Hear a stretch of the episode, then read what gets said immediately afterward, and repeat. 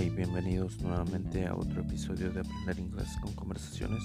El día de hoy solo quería darles un anuncio y es que ahora Aprender Inglés con Conversaciones también está en YouTube. Pueden suscribirse al canal.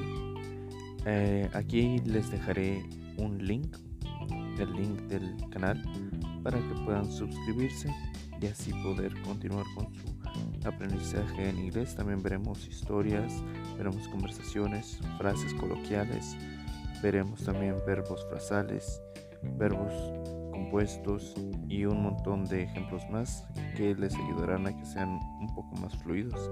Entonces, bueno, solo les dejaré aquí el enlace para que puedan ir directamente al canal y suscribirse.